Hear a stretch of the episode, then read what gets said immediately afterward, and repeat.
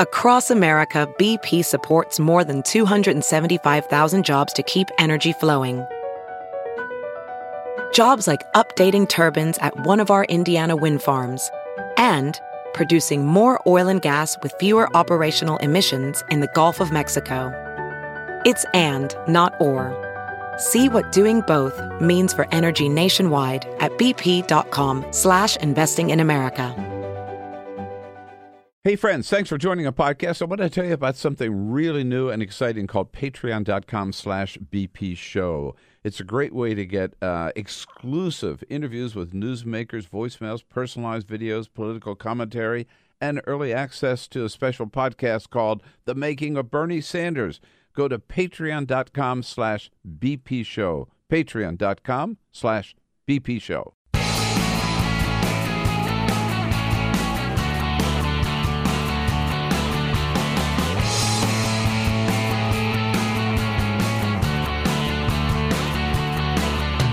Giving you everything you need to fight the Trump administration.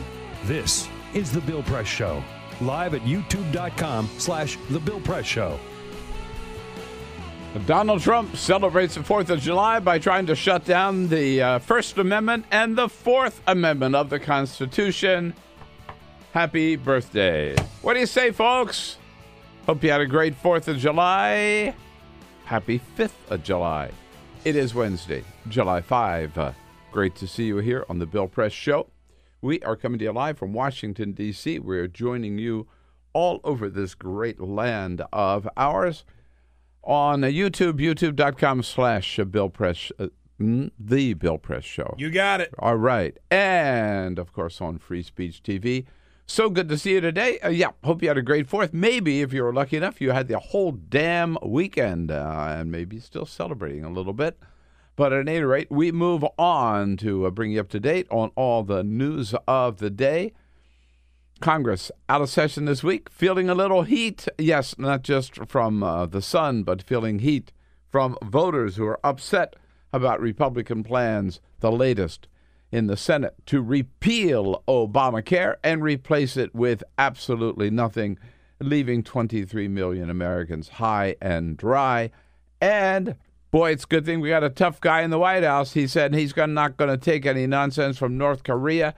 He will never accept, never tolerate the fact that they would fire a missile that capable of reaching the United States of America. It won't happen, Donald Trump promised us. Yesterday, it did. Oh, man, so much to talk about. Send us your comments on Twitter. We love to hear from you on Twitter at BP Show. But first. This is the Full Court Press. Yes, indeed. Just a couple of other stories making news. Well, the greatest tradition we have here in America on the 4th of July is, of course, the Nathan's hot dog eating champ- uh, contest that they have. It happens at Coney Island every year. And That's what we- I live for. Yeah, right. That's that's what America really means. Well, we have a winner. The defending champion won again. Former guest of the show here, as a matter of fact, Joey Chestnut. Joey? Yeah. Joey Chestnut. Yeah. He set a new record. He ate 72 hot dogs in 10 minutes. That is 12 more hot dogs than the second place finisher. Congratulations to Joey Chestnut. I watched it live. Uh, it was disgusting. It was I can't watch that stuff. awful.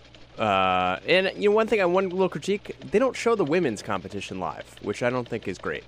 You I know what? think That's, a good point. If we're gonna make nice. every, if we're gonna show the disgusting men, we just show the disgusting women too. Equality. Eat that much. Chestnut was interviewed afterwards. He said, "quote I was sweating like a mad dog. It was a great performance, but I know that I could have done better." End quote. What does he do the rest of the year? I I think he just eats. Like tons of eating competitions. No, I not, think- not I- just hot dogs. yeah, no, he goes around and he eats in competitions all over the country all year long. How big is he? He's not that big of a guy, Right. right? Like, I mean, he's not he's not a Yeah. skinny guy, but like I don't know. seventy-two hot dogs in ten minutes. You know, I l- you know I love a hot dog. Um, but and I'll probably have one later today on the train. Okay. Uh, but uh, seventy two. yeah, no thanks. Yeah. Yesterday, In a year, seventy two. Yesterday, NPR tweeted out this tweet A prince whose character is thus marked by every act which may define a tyrant is unfit to be the ruler of a free people. How dare they call, talk about Donald Trump Well, that that's the problem, of course. They are quoting directly from the Declaration of Independence. But Trumpers online got very mad. They said, NPR is calling for a revolution against our president, Donald Trump. Yes. Propaganda, is that all Yes. you know how to do? Another person asked. People even had to go so far as to point out to these Trumpers this is the Declaration of Independence that they're quoting. It's something that they do every year. Which Trumpster, Trumpsters should know. They should It absolutely should be their Bible. know. They should absolutely know. You know, other than the Bible, which is their second favorite book, right? That's it. That's it. Two Corinthians. Oh,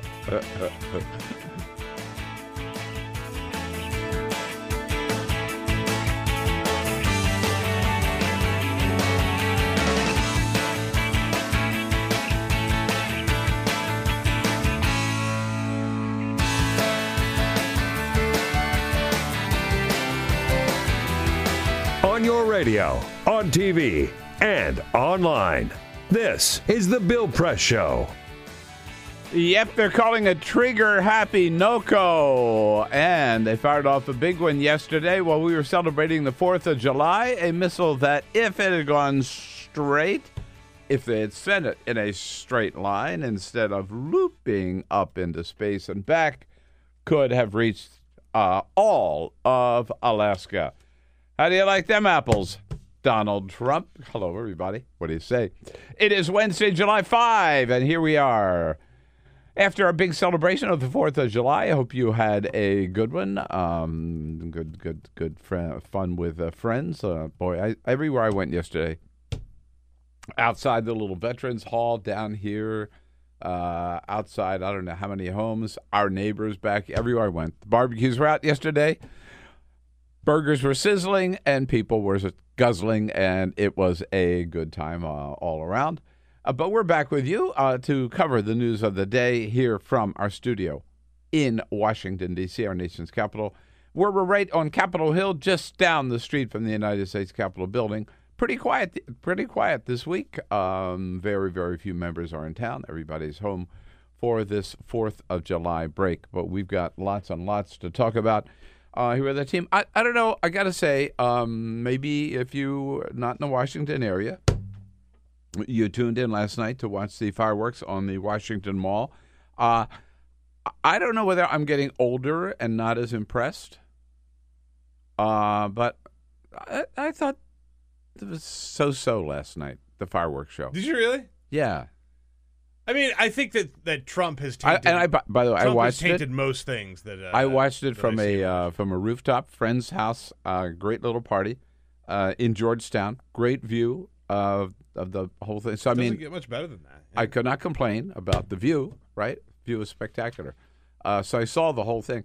I don't know. I just maybe maybe I've just seen too many fireworks on the mall. But so, and I was trying. I you, kept. know what, you know what I have? The world's tiniest violin playing for you right now. I'm now. not complaining. All I'm saying is, I was trying to say, I am not going to blame Donald Trump for this. I am I'm sure you could find a way. No, this has nothing to do with Donald. That's the fact that sitting the guy sitting on the orange on the orange balcony on the Yeah. Truman balcony has orange hair. Yeah. No, I didn't want to. I didn't want to blame it on Donald Trump. I, I, I, I, I, I, anyhow. So, but I had a good time. It was a good party, and uh, hope you did too, wherever you happen to be. Yeah, but the real party for Fourth of July was not here. Uh, uh no, the real party in Fourth of July was in Pyongyang, uh, where, and you know, you know damn well uh, that they selected uh, yesterday, our birthday, the 4th of July, our national celebration, uh, to stick it to us uh, and embarrass us, North Korea, uh, that smart little cookie over there, uh, to uh, by shooting off this uh, intercontinental missile, intercontinental missile, just to show us that they are still alive and still determined to have a, a missile with a nuclear weapon capable of reaching the United States of America. Uh, we're going to talk more about this with uh, Joe Cirincione from the Plowshares Fund, our foreign policy guru, a little bit later in the program. Uh, in fact, great lineup today. Uh, Joe Cirincione joining us from Plowshares Fund, uh, then Hadas Gold, who's the uh, crack super uh, media reporter for Politico. It's got a great piece out today That's a about hell of a uh, these Donald days. Trump. Uh, what's that? That's a hell of a beat these days. Oh Covering- yeah, covering yeah, the media in the age of absolutely. Trump. Uh, and then by Niels uh, Liz, Liz, Lesniewski, You sorry. Lesniewski, who covers the uh, Congress for roll call on what's up late, latest with the health care plan. Anyhow, back to North Korea. Yeah, they shot this missile off yesterday. Uh, it um, it went a total of 580. It was very successful, unlike some of the others. So maybe our little computer worm that we've got in there, the cybersecurity, ain't working anymore. Uh, a very successful launch. It went a total straight. If it had gone, it, it went a total of 580 miles before it crashed into the sea. But uh, if it, first went up into outer space and then back down and then continued its trajectory. Had it gone straight, it would have gone 1,700 miles total, which would have reached the shore. In fact, covered anywhere in, could have hit anywhere in Alaska. Um, so the idea uh, of Donald Trump talking tough about North Korea, the idea that Donald Trump uh, could just talk tough, do nothing, but expect China to rein in North Korea's um, missile attack, missile uh, tests. And this is like maybe the 15th since Donald Trump uh, has has been president of the United States. Uh, the idea that that tough talk alone and tough tweets alone and begging China to intercede is going to work, it's just ludicrous. It never it was never going to work, and now we see it. I mean, Uh, it, th- th- it is ridiculous. It was early on that he promised to bomb North Korea if they were going to have these missile tests. And he said early in January that the idea that uh, North Korea would, would ever test a missile that could reach the United States, quote unquote, won't happen. Guess what? It did happen yesterday. And the United States, I, and by the way, I'm not the last thing I'm, I'm encouraging is any military action against North Korea. But it just shows, again, that tough tweets are not the substitute for governing.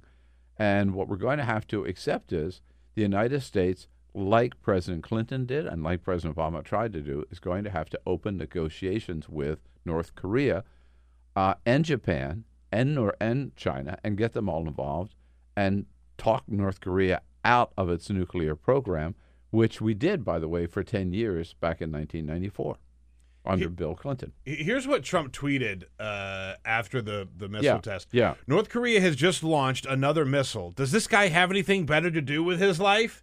Which, I mean, Yeah. Yeah. Let's try a personal attack against uh, a Kim Jong Un. That's really going to work. and also as if as Yeah. if Donald Trump is a standard of what you should be doing as a leader. Uh, he goes on to say, hard to believe that South Korea and Japan will put up with this much longer. Uh, perhaps China will put a heavy move on North Korea and end this nonsense once and for all. Yeah.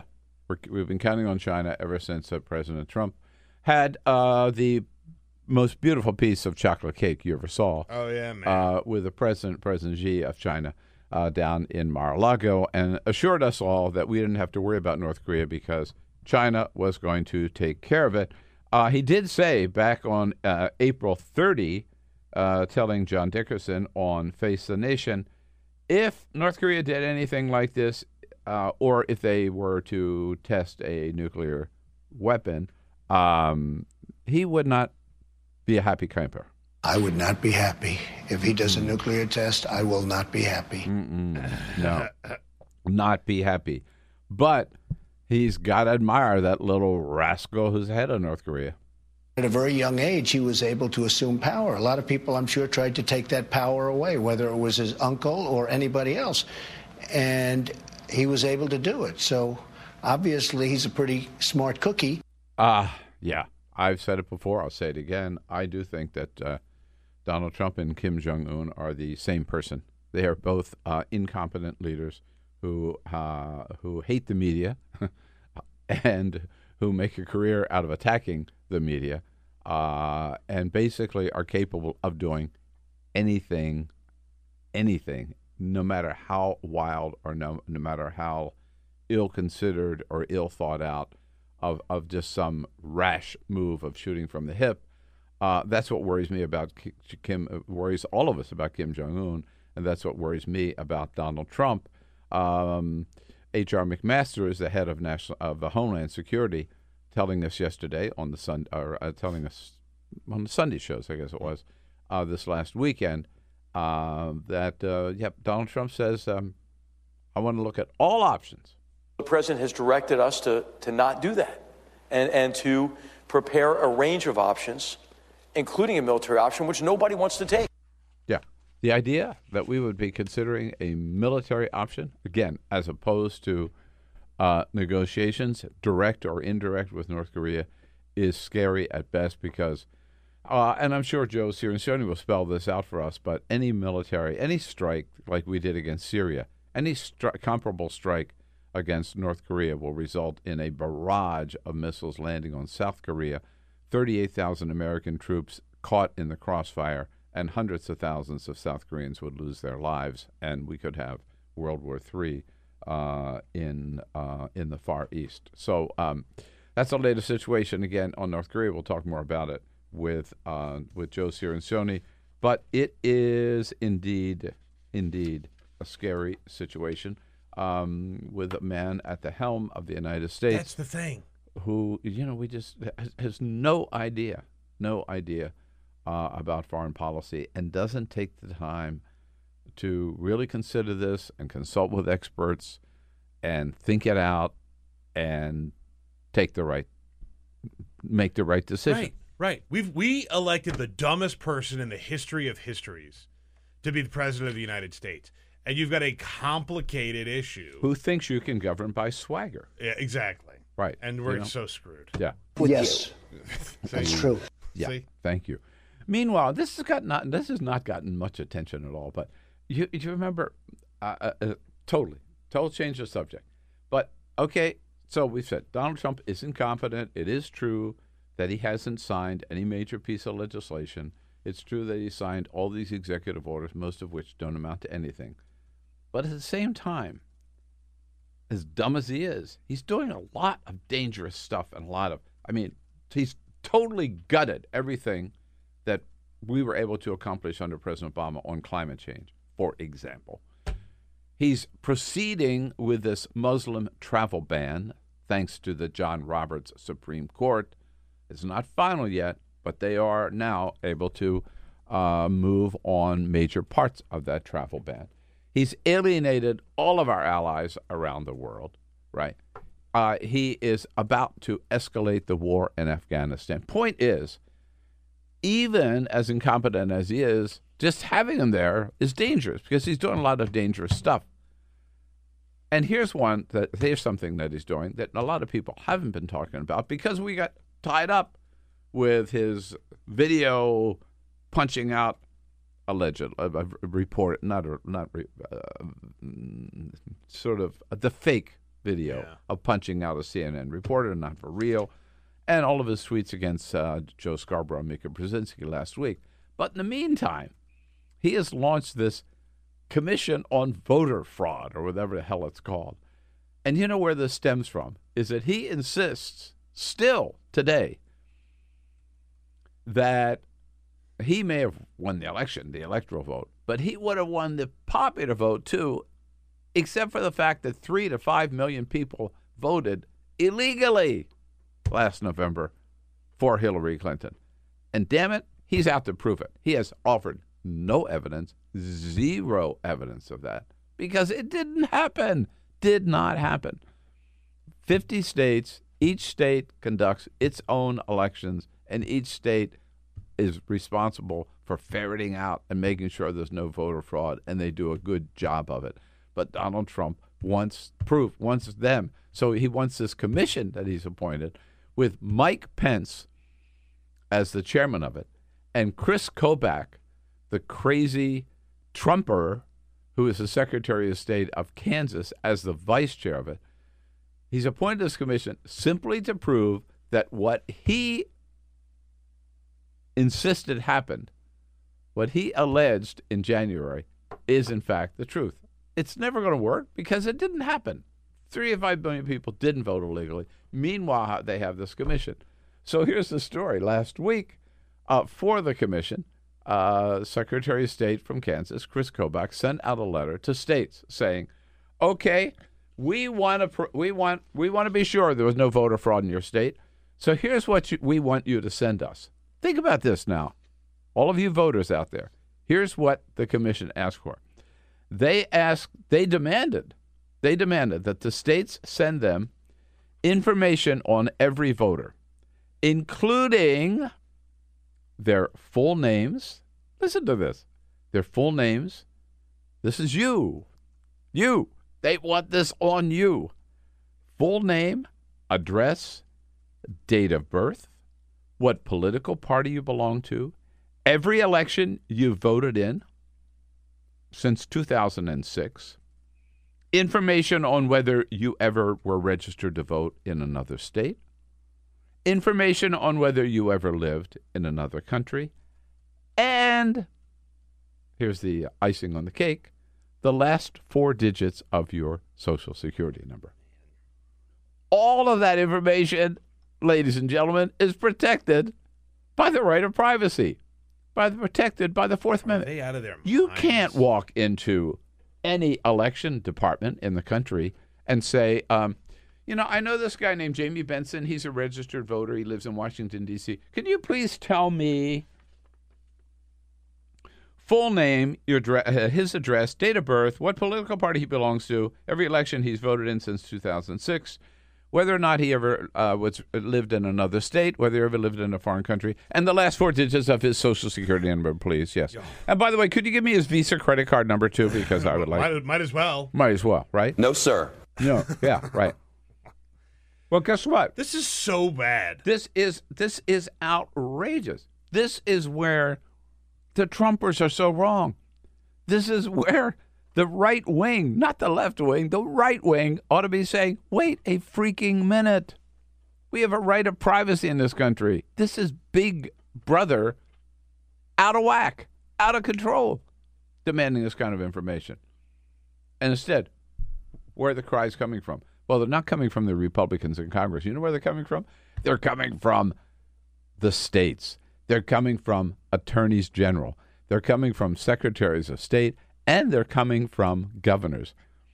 I love this. To this point, 44 out of 50 states, 44 out of 50 states have said, no way, Jose. They have said, no, we are not going to provide this information because it violates the United States Constitution as well as the state constitution, as well as any privacy laws that exist. Uh, and these include, of course, 44 states have to include Republican governors as well as Democratic governors. Uh, one of the latest, just right, right, right across the line here, the state of Maryland, where Republican Governor Larry Hogan agreed with his Secretary of State uh, and Attorney General uh, that Maryland would not comply with this, would not um, um, provide the information.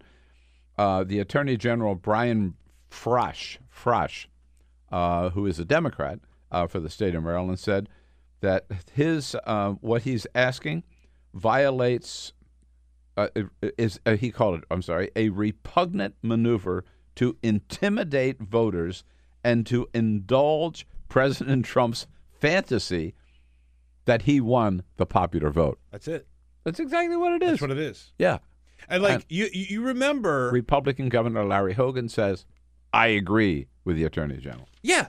No, like if you're a real conservative, Yeah. you hate this idea. And I'm not saying no. like Yeah. if you remember Barack Obama never anywhere came close to having a gun registry or anything like that, but that was the big fear for Republicans is Barack Obama was going to collect your personal information because you bought a gun and was going to make a gun registry. And the outcry over that freaked them out. This is so much worse. Yeah. This is literally everyone who votes and how you vote and all of that information. Like what are we doing here? How can anybody think this is a good idea? Governor Terry McAuliffe. Uh, so Maryland's that way, Virginia is right over that way, right across the line. Governor Terry McAuliffe saying yesterday, "quote Virginia conducts fair, honest and democratic elections, and there is no evidence of significant voter fraud in Virginia. Virginia, he said, quote, has no intention of honoring this request. But perhaps the most, no, definitely the most colorful response uh, came from the Republican Secretary of State of uh, Mississippi, who said simply, My reply would be, quote, they can go jump in the Gulf of Mexico, and Mississippi is a great state to launch from. Beautiful. Beautiful. Yeah. So what's going to happen to this? Who knows? But the fact is, there's no way Donald Trump is going to prove his claim that three to five million people voted illegally. It's not not because the states will not cooperate, simply because it did not happen. Okay, Uh, by the way, and here- by the way, I just wanted to point out there were there are three states. So I, I mentioned 44.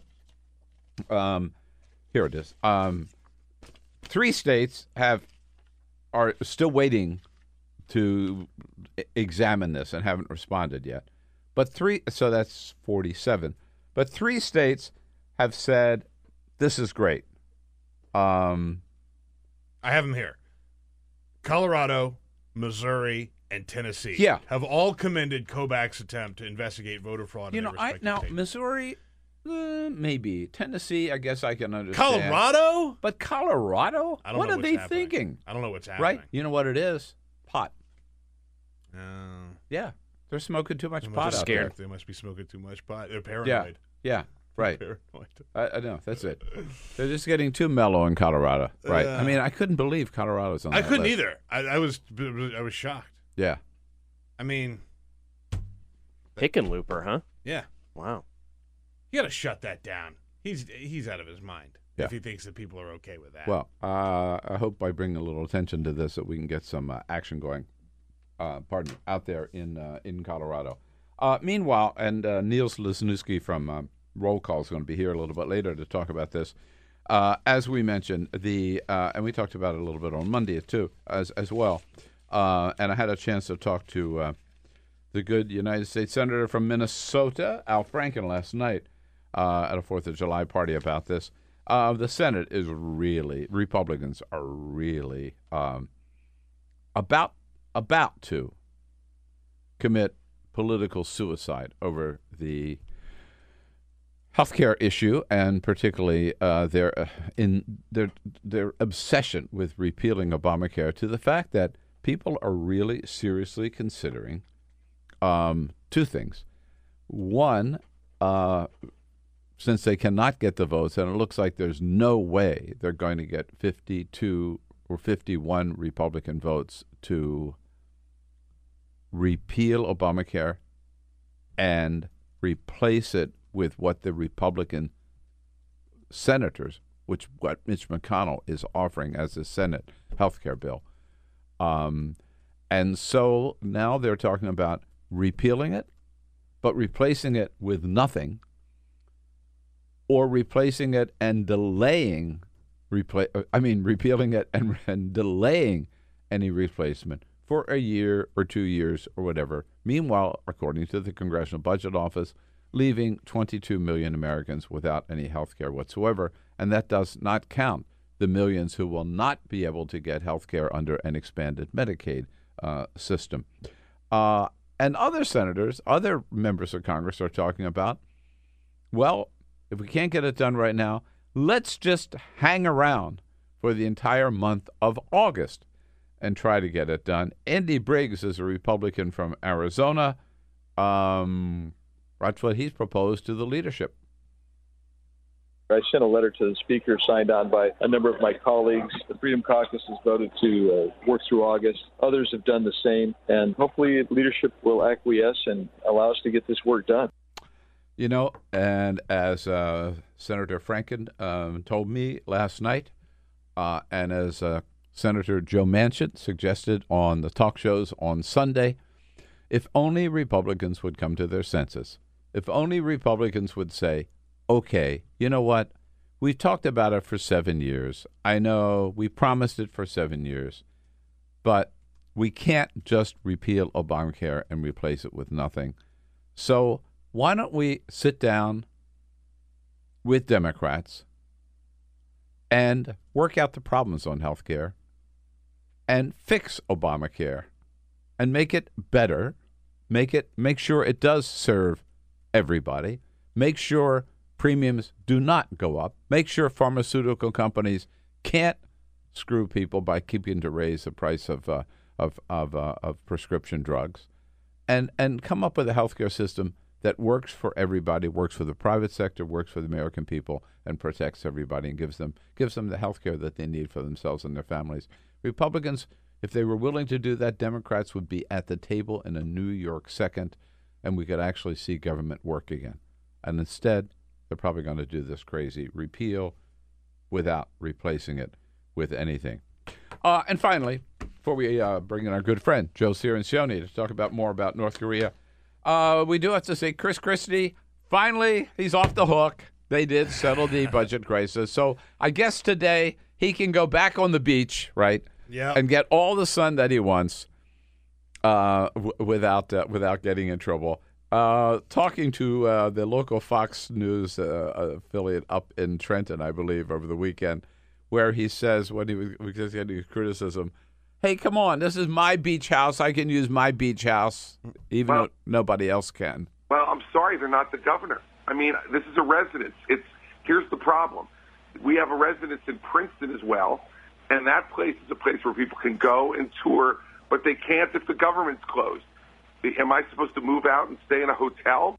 Boy, how lame! Oh my God! How lame is that? And he still insists, while he's out there sprawled like a beach whale Yeah. in his chair, Yeah. that he didn't get any sun.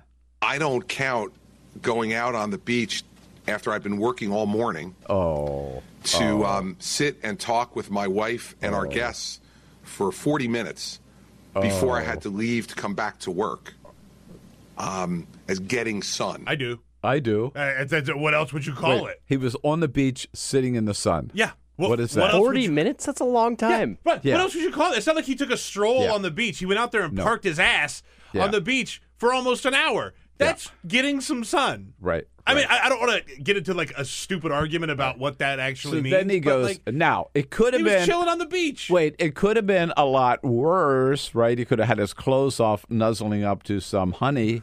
Now, if they had flown that plane over that beach and I was sitting next to a 25 year old blonde in that beach chair next to me, that's a story.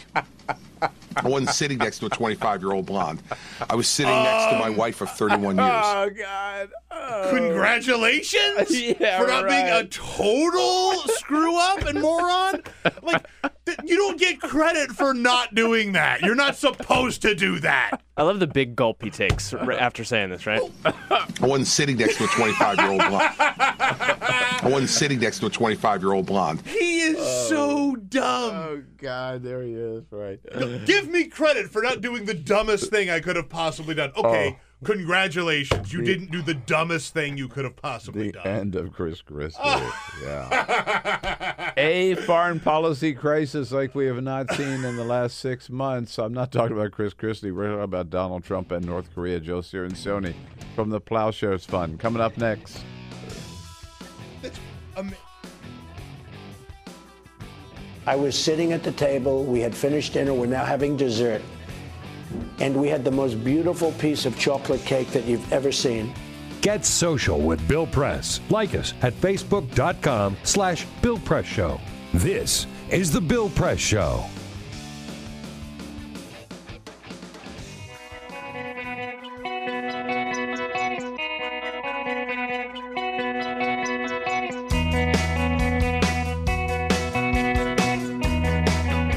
Same great show, new great channel. Stream live video at youtube.com slash The Bill Press Show. Here we go now on a Wednesday, July 5. Uh, six minutes ago, uh, President Trump left the south lawn of the White House on Marine One for uh, Joint Air Force Base Andrews in nine minutes. Uh, if everything goes according to schedule, he will be up the steps of uh, Air Force One and on his way to Warsaw, Poland, uh, as um, for his second uh, foreign trip. Um, but before we get to that trip, he leaves uh, a little mess on the other uh, side of the world, mainly, namely, what happened over the weekend uh, in North Korea, where Donald Trump in early January said that North Korea, the idea that North Korea would test an ICBM that could reach the United States, won't happen. Looks like it did. Joe Cirincione is head of the Plowshares Fund. We borrow him every once in a while from the Plowshares Fund as our own foreign policy guru. Hello, Joe. Good it's to see a you. Pleasure to be here, Bill. Thank, Thank, you. you. Thank you for coming in. How big was this missile? How and how bad is it? Uh, this is a major milestone in uh, in the North Korean program. They can now hit the uh, North American continent. They can fly as far as Alaska or going south, Singapore or Australia. Uh, it, it appeared to function flawlessly. This is a serious weapon. this is not something patched together from, from a series of scuds. This is a major advance, and we're not seeing the end of it. There were more to come. There were rumors that uh, the failures of some of their missile tests were because we were conducting a little cybersecurity against their system. Does this does this mean that our cybersecurity isn't working, or that we weren't doing that, or they found a way around it? Or? If that was true, it certainly isn't true w- with this. And in fact, m- most of those accidents were with one particular type of missile, the Musudan. And, and it's very possible that there were just flaws in that design rather than any cyber threats. You don't see that much talk about it now. They've had a series of successful tests. But remember, in a missile test program, you will get failures, Yeah, often in right. equal numbers. But they've been they've just been cranking them out, one test just about every three weeks. So, do they have uh, parallel programs? One program to test the missile, and the other program to develop the nuclear weapon that would go on top of the missile? Yeah, so they've done five nuclear tests since 2006. They went nuclear during the Bush administration. They went they perfected their nuclear weapons during the Obama administration. So both Bush and Obama failed to stop their a- advance. Uh, in nuclear weapons. in nuclear weapons, and the missile program has accelerated tremendously in the five years since Kim Jong Un has been president. More missile tests in his tenure than in his father and grandfathers combined. Just a little point. The fact that they did it on the Fourth of July is no accident. No accident. They they do this all the time. They send a message. They did a missile test the day that Barack Obama uh, uh, was giving his major speech in Prague in April 2009, just to show him up. This is a a fourth. In fact, that Kim Jong Un even said this in his statement, a Fourth of July uh, present for America. Oh, he did. Yeah. Right.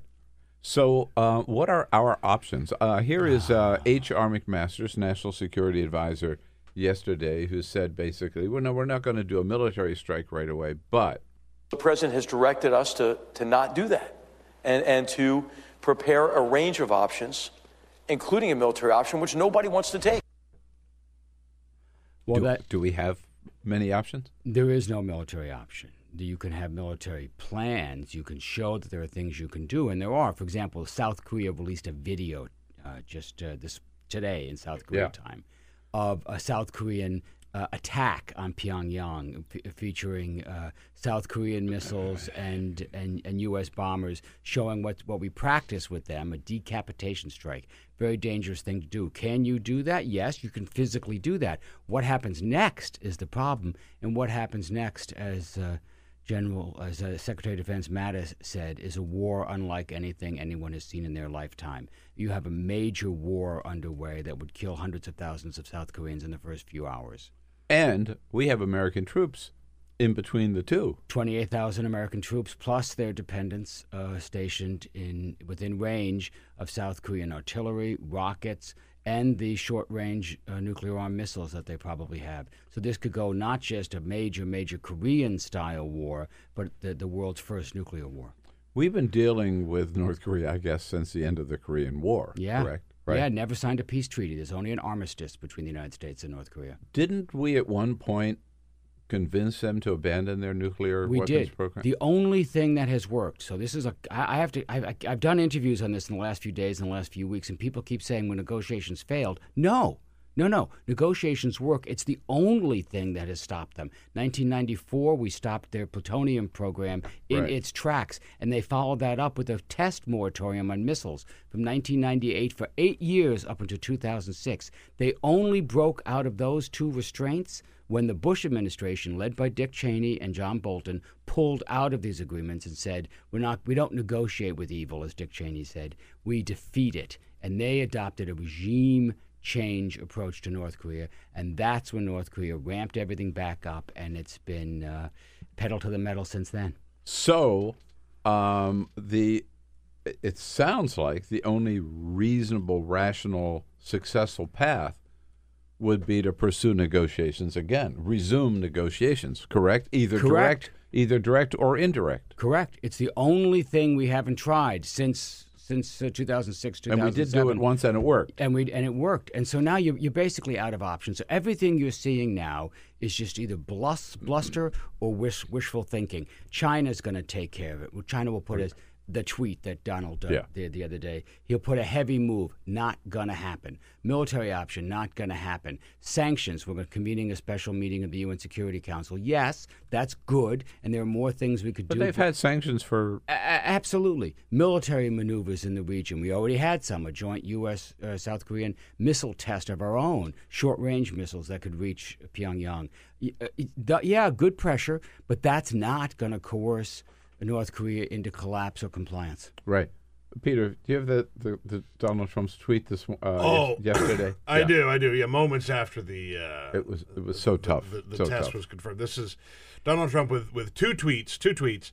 North Korea has just launched another missile. Does this guy have anything better to do with his life? Yeah. Hard to believe that South Korea and Japan will put up with this much longer. Perhaps China will put a heavy move on North Korea and end this nonsense once and for all. Yeah. What is this wishing that China is going to solve our problem? Well, what, What a leader. what it shows you is that is a ve- very scary thing. I think when you get to the core of Donald Trump's national security policy, foreign policy, there is nothing there. He has no idea idea what to do. The, the Trump doctrine, there's no policy, there's no strategy, there's no thinking out the, the program. He doesn't know what to do. He has a series of impulses and bluster. Joe, he knows what to do. He tweets He tweets. and he insults. Well, you're not personal pe- personal tweets, personal insults. Yeah. That's same thing with J- Well- Joe Scarborough Well, or pe- Mika Brzezinski. Yeah. Uh, uh, Kim Jong Un. Right? Treats them all the same. And people have said, you know, what are we going to do when this guy's confronted with a real crisis? Okay, it's here. The Yeah. nuclear wolf is at the door. What are you going to do? He has no idea. And frankly, neither do his advisors. Rex Tillerson, no idea. The one good part here is that the, the official response from the United States, aside from the tweets, has come from the Secretary of State, indicating that the diplomatic route is still the preferred route. It's possible that that the that the administration will listen to the advice we're getting from all our allies, Japan, South Korea, the Europeans, and Russia and China. Talk, have negotiations, sit down at the table without preconditions, see if we can get a deal. A deal is still possible. What does North Korea want? They want security. It's very clear. You know, they see South Korea and the United States as preparing to, to for regime change. That's what they believe. So their defense to that is nuclear missiles. They believe this is their ultimate defense, and not just against South Korea and Japan, which they can do now, Right. short range, Yeah. medium range missiles, but against the United States itself. That that's their ultimate defense. So in order to stop them from doing that, to get a freeze right now on their program, you have to give them security assurances. What they say they're willing to talk about is a freeze on their programs in exchange for a freeze on South Korean and U.S. Uh, joint military exercises. And what is China's interest here? Does China um, you know, move uh, to, to kind of rein in Kim Jong Un? China plays the long game. They have no problem with North Korea being an irritant to Japan and South Korea and the United States, but they don't want it to stir up an, an arms race that would justify a bigger U.S. military presence on their border, and they don't want to encourage a, war of any kind. They want another couple of decades of peace on their borders to allow them to continue their economic growth. So they will pressure North Korea to rein in the program, but not so much Up as to a certain point, as huh? to cause their collapse. And they won't pressure them for the sake of trying to get a collapse. That's basically Trump's program. China, you crush North Korea for me. No, the Chinese are not going to do that. They will pressure for a purpose. The purpose, get to talks, arrive at a negotiated agreement to restrain North Korea. So that's where you can get Chinese cooperation, not to solve the problem for you. Right. Now the problem. Let's get to the to this uh, current trip. So Ah. um, the president does take off. Uh, he should probably they're taxing right now if everything's if everything's on schedule. Uh, well, I don't see any video of the Hmm. Air Force One moving. Um, but the president, first of all, before he goes to the G20, he's stopping in Warsaw Yeah. today. Why Poland as a like the first European stop for? It's- because he will get a warm welcome there. It's one of the few countries in Europe where he can go and there won't be mass demonstrations against him.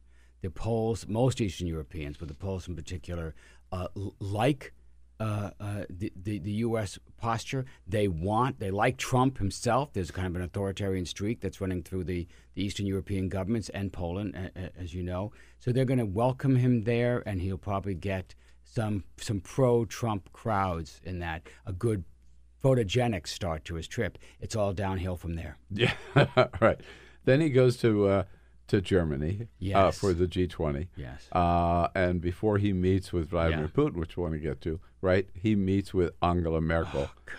Uh, they had such a warm meeting at the White House. He's the only the only foreign leader that he's received there. Refused to shake hands with. It was a very awkward, very awkward joint appearance. Well, as people said about the last meeting, and it's more true for this one, the leader of the free world will meet with Donald Trump. Donald Trump is not the leader of the free world. You've seen the poll Yeah, numbers. right. Oh, no. I mean, the, the, the U.S. uh, opinion of the U.S. around the world has plummeted. It's in, it's in the low teens uh, because of Donald Trump right now. So, and, and Angela Merkel uh, has been saying we have to look to ourselves. And so the, the U.S. leadership uh, uh, uh, with Europe is is teetering on the brink of disappearance. And so this is going to be a very different meeting. I think Angela Merkel is in a more power position. Why? What what are the what's the agenda of the G20? It's free trade, climate change, and and and migration, immigration policy. You couldn't get three issues where there's a starker difference between Trump and the rest of the Europeans. Yeah. So this he's going to be at odds. He's going to be the very odd man out in the G20 meeting. Okay, and yeah. Now, um, NBC, I think it was, put together. Um, there's so much speculation about what he and Vladimir Putin uh, should talk about and will be talking about. Uh, he, in terms of um, his relationship with Putin, has been all over the place. Uh, here's the Wayback Machine from uh, NBC. I have no relationship with Putin. I have no relationship with Putin. But if do you have a relationship with Vladimir Putin? I do have a relationship, and I can tell you that he's very interested in what we're doing here today. I have nothing to do with Putin. I've never spoken to him. I don't know anything about him other than he will respect me. You know, I was in Moscow a couple of months ago. I owned the Miss Universe pageant. And they treated me so great. Putin even sent me a present, beautiful present with a beautiful note. I spoke to all of his people. And I got to know him very well because we were both on 60 Minutes. We were stablemates. So I never, I don't know Putin at all. Oh, he and I are best buds. I mean, it's just a series of, of, of lies, a series of statements you just can't trust. You can't Yeah. trust what the man says, Right. which is a pathetic thing to say about the President of the United States. Yeah. All right. So he goes to see Putin. Does he say anything about Russia hacking into our election? Absolutely not. He is not going to do that. Is his, he's made that clear. His staff has made that clear. Uh, But frankly, it's He even- thinks the whole idea is still a hoax. and it detracts from the legitimacy of his presidency. Anything that taints his electoral victory, he doesn't want to deal with, even uh, Uh, uh, if it's sacrificing America's vital national security. Not just that he doesn't want to deal with it, like he'll go to the mat over that. He will fight uh, over that, right? Like we Yeah. saw that was the very first press conference after he was inaugurated. Sean Spicer right. came in and Yeah. Yeah. that now infamous presser about this was the largest crowd that Large- anybody has ever seen for an inauguration. And- and- period. and- exactly. And we, we don't know. We don't know if Russia did it. We don't know who did it. Right. You know, or Right. everybody does it. I mean, a variety of, of uh, a, a- a- a denial and escapism from, from the reality. Um, and um, this man, of course, he's praised as a tough leader, sort of his role model as in terms of a leader. yes, yes. Uh, do they raise the issue of Crimea? Almost certainly not. And but but you know this is there's there's several scary things. What Yeah. are they not going to talk about? The Right. key security issues facing this country, facing Europe. They're not going to.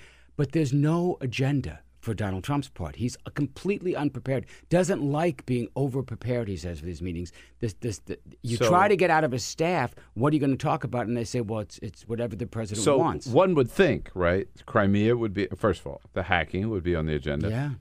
Um, Crimea. Yes. Uh, Ukraine. Yes. Syria. ISIS. Yes. Yeah, Well, and the related sanctions with all those. Uh, which sanctions, Trump, right, Putin, right. Putin wants lifted and the Yeah, Europeans don't right, want. right. ISIS, the joint fight against ISIS, there you might get something. There you might you might get some talk about Syria and, and U.S. deconfliction of U.S. and Russian forces in the region. You might get something. This is what the, Trump, Trump likes to talk about: the joint fight against ISIS. But what will it mean? Next to nothing. And this is where you're going to, you real at this meeting with Putin, you're really going to be staring into the Trump void, the utter emptiness of President Trump. And this is it's it's been set up for Friday as a one-on-one meeting, right? yeah. So I An mean, this- official meeting. This is uh, not an a official right. This is not a, a stop by, right? Yeah, yeah, exactly. yeah, yeah. Where often at the G twenty, What do they call it? A pull aside, something. Yeah, yeah. Yeah, you know, where they just happen. Like I remember, I think Obama and Castro at one point, like shook hands, and was, right? No, this is a this, this is a one on one. Yeah, the first official meeting of of uh, the a U.S. president with Putin in over two years. Yeah, this is it. And first, of course, first for Donald Trump's, and it's it's it could could be disastrous. It could be disastrous. I mean, not just for what Trump might agree to with Russia, not just what he's not going to be pressing Putin on, but what it's going to mean for U.S. European relations. If the Europeans see Putin basically toying with the president of the United States, this is going to further erode European confidence in American leadership. We're, we're witnessing an historic turning point here the, the, the, the diminishment and possible disappearance of American leadership over the Western alliance. Well, I got to tell you, Putin's one crafty guy. Yeah. Right. I mean, you put yeah Putin up against Donald Trump, no contest in a battle of the wits, right, or a battle of uh, you know like almost high stakes statesmanship. I'd bet on Putin anytime. Right, right. And so look I at the, look at the way we've been talking about this. The bar is set so low for Trump. If he comes out of the meeting without stumbling, without saying something completely bizarre and stupid, without uh, what do they call it, sundowning, without wandering around the room a little little Yeah. confused, then it'll be considered a successful meeting. Well, it, it to me, and I've been thinking about this a lot lately. This meeting is one of a series now. If you look back at the last six months of the of the Trump presidency, there have been countless foreign leaders from countries we never heard of, right? Come to the White House, they get the meeting in the Oval Office of Trump, they get the picture taken, uh, or and they leave and nothing happens. Or uh, like over the weekend, we were told Donald Trump uh, Saturday or something. He Yeah, Saturday. Two phone calls, right? And and they, so he he calls people he's talked to before. Well, he keeps you know makes all these calls and then they put these out there. So it, it looks like he really gets off on Yes. talking to foreign leaders. W- What does it all add up to? Uh, nothing so far. There again, there is no discernible Trump doctrine, foreign policy, strategy, direction. There is nothing. There is just tweets, meetings, impulses, photo Phone ops. calls. It's like his domestic agenda. There is nothing there. Nothing is happening.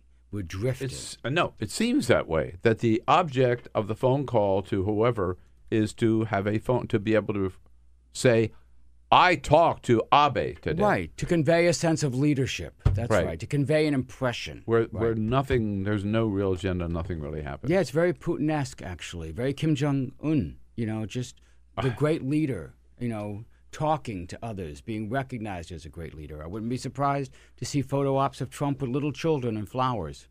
Were you surprised that um, Donald? I, I must admit, I got an invitation to join the press corps for Donald Trump's trip to Paris for Bastille Day, July 14th. Oh wait, you turned that one down? Well, it was not a free ride on Air Force Okay, One. I was gonna say that- that- yeah. If it had been that, I would have gone. He would have gone. okay. No, this was if I paid my own way Oh, to Paris, see. I, I could be part of the press corps, right? see. I If you're going to go to Paris, you want to go without Donald Trump. Exactly. Yeah. you know, like I can't think of a worse person to go to Paris with. Is that, you. Ruining a perfectly That was good my trip. thinking. Sorry, yeah. exactly. No, but my question, I was just surprised that uh, Emmanuel Macron would invite because they're not necessarily on the same wavelength would invite No. Donald Trump to Paris. No, no. Well, see, this is this is you have to admire Macron for this. And I was just at the Canadian Embassy last night, jointly celebrating Independence Day and and Canada Day. Uh, beautiful view of the fireworks, and we were talking about uh, Trudeau, the Prime Minister. who- That's, the, by the way, the best place to watch the fireworks, the Canadian Embassy. It was it was Uh, gorgeous. yeah, it was that- it that- was it was spectacular with that- good Canadian beer. It Yes. was great. So and and and the very liberal leader of Canada has a good relationship with Trump, and what you see is two very pragmatic leaders, people who understand they have vital interests still connected with the United States, trying to deal with this guy to get those vital interests uh, uh, served. It's not a matter. It's not. It's not respect. It's not following them. It's it's trying to deal with this person who's now the president of the United States. And that when how are they dealing with him? Well, uh, um, very much the way the Saudis did, flattery. You Mhm. know, Yeah. uh, uh, praise, come, generosity, come to Paris for Bastille Day. Even the President of the United States can't refuse that trip, even if you could. Uh, we just have about 30 seconds. Are we sending more troops to Afghanistan and why? Uh, there's no re- there's no clear reason why, but almost certainly yes. Basically, we're in trouble. We we uh, the, the 16 years of fighting there have not produced a stable government. Yeah. We couldn't do it with hundred thousand, but some in the Pentagon think that five thousand more, you know, uh, might be able to stabilize the situation. It's a fool's errand.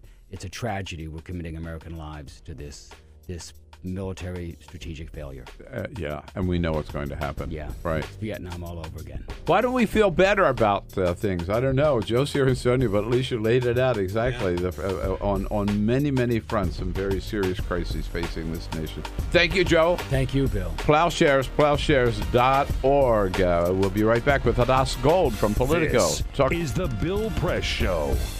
Hey, everybody, this is Bill Press. Thanks for listening to the Bill Press and Friends podcast. And now, do yourself a favor. If you haven't already done so, subscribe to the show on iTunes. Here's what you do just search for the Bill Press Show, then you can take us with you and listen in anywhere you go.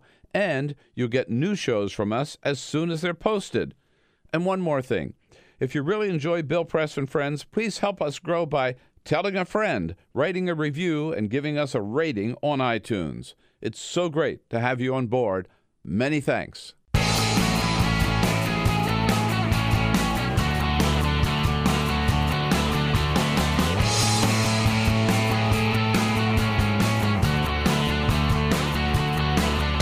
Giving you everything you need to fight the Trump administration. This is The Bill Press Show. Live at youtube.com slash The Bill Press Show. It won't happen. That's what Donald Trump said about North Korea firing a missile that could reach the United States. It won't happen. Well, guess what, Mr. Trump? It did yesterday. With that little bit of news, we start uh, the rest of the week here after our 4th of July holiday. Hello, everybody. I uh, hope you had a great 4th and happy 5th of July, Wednesday, July 5. It is the Bill Press Show reaching out to you on YouTube, youtube.com slash the Bill Press Show, coast to coast, and of course, joining you also on Free Speech TV. So good to see you today.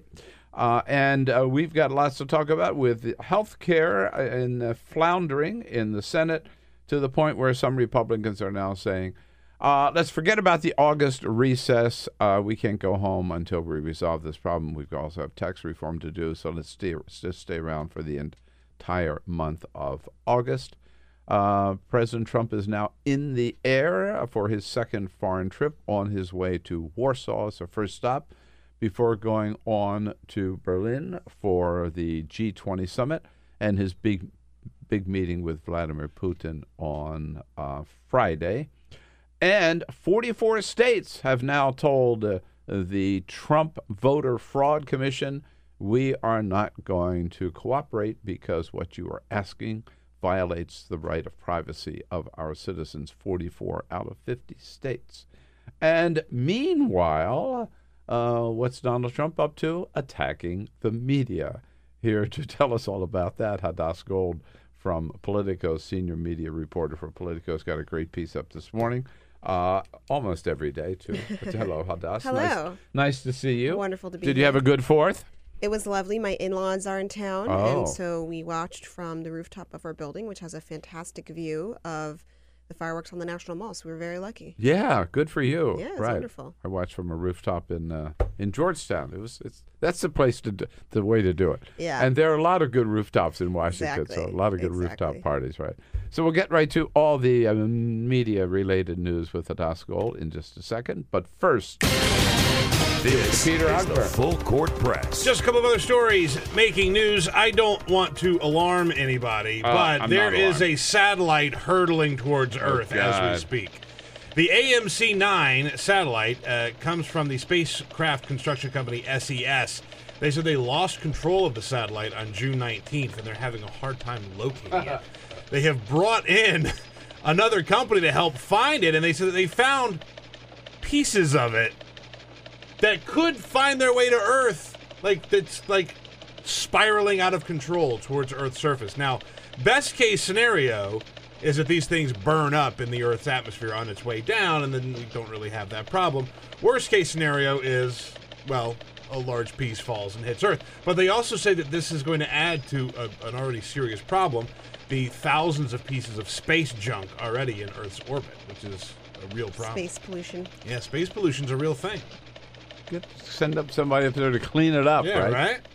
Uh, happy 5th of July. A man in Grand Blanc Township, Michigan, had a, an interesting idea of how to get a hornet's nest out of his garage. no. Fireworks. You got it, Hadas. He used fireworks on July 3rd because he had some for the 4th of July. He attempted to blow up the hornet's nest and, in so doing, burned down his house. So I guess the good news is the hornets are gone too. So, but he also doesn't have a house. This this has happened before. I've I've heard this story before. Years of year. You know, it's a, I'm surprised this happened in Michigan and not, you know, Darwin. my home state of South Carolina. right. Darwin was wrong. Yeah. Peter, did you let off any fireworks? Oh, you know I did. Uh-huh. I have a ton. I have a ton of illegal fireworks because when I go to South Carolina, I always stop and get like the six foot tall display of fireworks. But I set That's, them off. You're literally burning money. You might as well just like take a hundred dollars. There's so much fun, Hadas. There's so much fun. She's right. I brought sparklers for my grandkids. fun too. Man. They are fun. They had a lot. They had a lot. Right.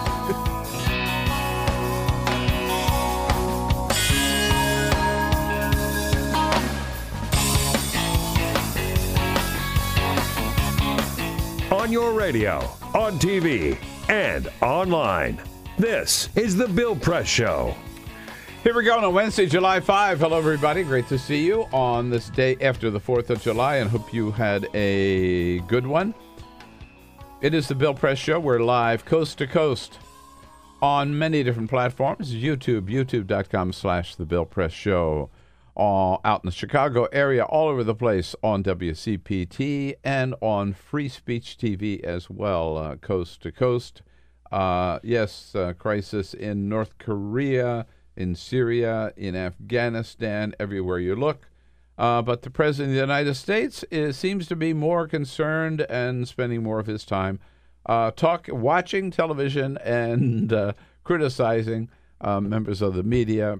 Um, most recently, particularly uh, Joe Scarborough and Mika Brzezinski from MSNBC, and then all of CNN. Hadas Gold is senior political media reporter for Politico, joining us in studio. Always good to see you, Hadas. So, um, you write this morning about uh, this video, particularly uh, where it's an old world wrestling entertainment video of Donald Trump slamming uh, this supporter, this Vincent McMahon person, kind of in a little spat that they Right.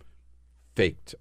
It was a phony spat to make money for WWE, and somebody put a CNN logo on the guy, and then the Donald Trump liked it, thought it was funny, and released it. But it's got some people concerned about violence against the media. Right. So a bunch of the free press organizations that typically monitor um, press access around the world in places like Mexico and Turkey and Russia have now decided that they need to start documenting threats against the media in the United States.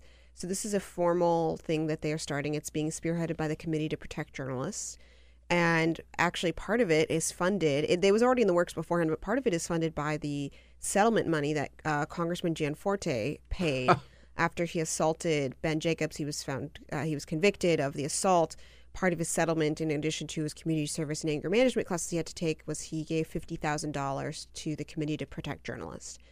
And in the wake of um, Trump's rhetoric, in the wake of other things that we've seen um, from other places, not just from uh, the president and his allies, uh, they've decided that they need to start documenting this so that we can um, just watch the trends to see whether it is increasing, whether it's decreasing, where it's coming from. And it's across the board. It's, it's not just from the pro Trump right that they are paying attention to. They are also paying attention to incidences, although it was not an attack necessarily on the media, obviously, but the man who shot up Congressman Scalise, uh, Mhm. where that rhetoric is coming from. And they've just decided that it's alarming to them. They they see parallels between what happens in places like Mexico and Turkey and Russia in terms of leaders making remarks about the media and how they need to go after them, which then can sometimes lead to violence. And you can never draw a direct line between what a uh, political leader says and then violence against the press but it, it, it all lends itself to an atmosphere the atmosphere that it is okay to um, act out against the media if you dislike what they are reporting and that's concerning. Uh, luckily in this in this country we obviously have a first amendment um, we have independent court systems we have uh, independent police uh, who for example in the gianforte case the sheriff who convict who arrested gianforte or convicted him was a Gianforte donor, and I think that says a lot to the state of our country. If um if a, a police officer had actually donated to a congressman's campaign was still able to arrest him and to charge him for this type of assault, we do still have some protections, but you know you never want something to slip into something else. But what you said is, uh, and I, it, I've always, as a journalist, admired the work of the Committee to Protect Journalists. I feel guilty now that I've never given them any money over the years, right? I mean, I've just always been proud of the fact that they're there, and I think you know this is who we are. You know, we uh, we enjoy and celebrate uh, our First Amendment rights in this country to such an extent that we're able to reach out all around the world and protect journalists Mhm. in these countries where where leaders do really attack the media. And that, but the idea now that they feel the obligation to direct their work toward us and the United States of America is really appalling. And this has It's been increasing over time. The Committee to Protect, to Protect Journalists and Reporters Committee for a Free Press, um, RCFP does more legal work, have been very involved in the past few years, especially as the Obama pre- Obama administration was going after leakers, was Mhm. trying to Yeah, label journalists yeah. as co-conspirators. Um, what's different now is it's less a legal issue and more they're they're concerned about actual physical violence. Uh, and, and, and physical threats against the media. Already, we've seen over the past two years, as the election heated up, a lot of news organizations but beefed up the security Oh, uh, yeah, at their news yeah. organizations. Uh, they added more layers before you could get in. Um, even at the National Press Club, they now have new sort Yeah, of like barriers. uh-huh. Um, and I mean, that's across the board. You see more security at many places, but I, I myself got threats. A lot of people got threats. Um, it's just a very heated up time. And we also have to keep in mind the effect of having these sort of threats on the media, how it affects our foreign policy. Because if you are trying to argue, for example, to end everything from human trafficking to uh, to the arrest of a journalist like Jason Rezaian in Iran, uh, oftentimes, uh, you know, they, they see the media or they see the United States as sort of the uh, shining beacon on a hill type of thing. And when you yourself are making this type of rhetoric about the media saying everything is fake news, we've already seen it happen where other countries, such as Russia, say, "What do you mean there you see chemical weapons? That was reported in the media that you called fake news, so that's you know you can't believe that." Uh, and that's a problem because when you're trying to conduct public diplomacy, when you're trying to get somebody out of prison in a different country, it doesn't help if then in your own country you're saying everything is this th- these people are fake news and Mhm. even suggesting that they should somehow suffer physical violence. But you, you said something I, I, I want to uh, take issue with, which is you cannot, uh, uh, a couple of minutes ago, I don't remember the exact words, but you cannot make a direct connection between something that a leader says and physical violence against the media. But if you look at Donald Trump's statements during the campaign and during the campaign rallies. Um, well, uh, maybe they weren't members of the media. Remember, but his, his talk saying, "I'd like to punch him out myself," right? Or if you see somebody ready to do something, Right. you know, Here's- just deck him, Here's knock what I'm him saying. out. I mean, like, and, le- like if you look at it s- legally, he was really encouraging violence. he is, but, and that's what I meant by the atmosphere. They, and, they, and he would point, if I may, and then he would point to the members of the press Right. in those press pens and say, "There they are. They're the enemy, the enemy of the American people." He Yes. called them. I'm saying legally, you would not be able to point to the president and say Right. yeah. he he advocated for somebody to walk up to Hadas Gold and punch her in the face. Right. No, Yeah. he did not do that. But he he uh, he contributed to the atmosphere Absolutely. that helped it, and so, and so did all of us contribute to this atmosphere. One of my former editors um, pointed out that even when we use headlines like "such and such shoots down" or "blasts" or something like that, um, it, it might seem minor, but it all contributes to this whole idea of we are constantly fighting with one another, uh, and it, it's all just part of sort of this dangerous atmosphere. And we often expect the president to be above things and to not fight low and dirty, especially once they become president and they have this incredible bully pulpit. And so to use this bully pulpit in this way uh, is alarming to a lot of people. Now, um, you may remember uh, that I, I wrote a book at one, my next to last book, called "The Obama Hate Machine." Um, Donald Trump insists that no president has ever been treated as badly by the media in in our history. You know, the, the truth that's just not true. If you go back to George Washington, some of the things they said about him, or Abraham Lincoln, or Richard Nixon, or Barack Obama, uh, I'd say especially Barack Obama. I mean, criticism and honest reporting on the part of the media. I mean, it's just right. It goes with the territory. Right. I mean, every president has tough coverage. George W. Bush, that was when I really came yeah. to be aware of politics and things like that during the Bush era. I remember him being really pilloried um, and vilified by, by a lot of people and, and by some media reporting. I think it does become sort of a self fulfilling prophecy where media reports toughly on on the president, and then he turns around and does things like block them from briefings, and it just becomes this kind of circular firing squad. Um, but I, I I would love to see data because I mean, if he has a point, then I think that's really interesting. There's been some. I know Harvard just recently did a data about the negative coverage. Now the media would co- would say that they're just covering what's happening. You know, it, it might be a negative story if he can't get Republican senators But to let, support us take a his bill. specific example. Can you tell me anything that Mika Brzezinski or Joe Scarborough said? I'm not here to defend them. I'm just, I just let's get to Mm. the facts. I, I, I- haven't done this kind of research. Can you tell me anything specifically that they said which would merit his ugly tweets last week? nothing they've said should merit any sort of uh, attack like the president. Although they have been sort of tough on him in a similar way that people would make fun of George W. Bush for what they said was being not intelligent. They called Trump mentally unstable. They said that he was uh, um, he might have mental issues. They've they've used some harsh words about him, which normally in the normal course of things, a president would either just ignore and say this just comes with the territory, similar to being made fun of on Saturday Night Live. Yeah. These Yeah. are these are commentators. They are morning show hosts, similar that Fox and Friends are morning show hosts. So when they made fun of Barack Obama uh, for using a selfie stick in the White House, you know that's Yeah. You didn't you Yeah. didn't hear something like that. happen. You know what is an interesting trend, I think, is to watch how many people Trump gets mad at that he thought were his friends. Yes. Right? Because like Joe and Mika were definitely friendly with Trump, and I think At one point, at one at one point, yeah. And Right. this this whole idea that they, they go back and they say, well, well, the Trump that we saw at, at these parties is not the Trump that we see today, which is bull crap. But like Joe and Mika, they were all tight with Trump.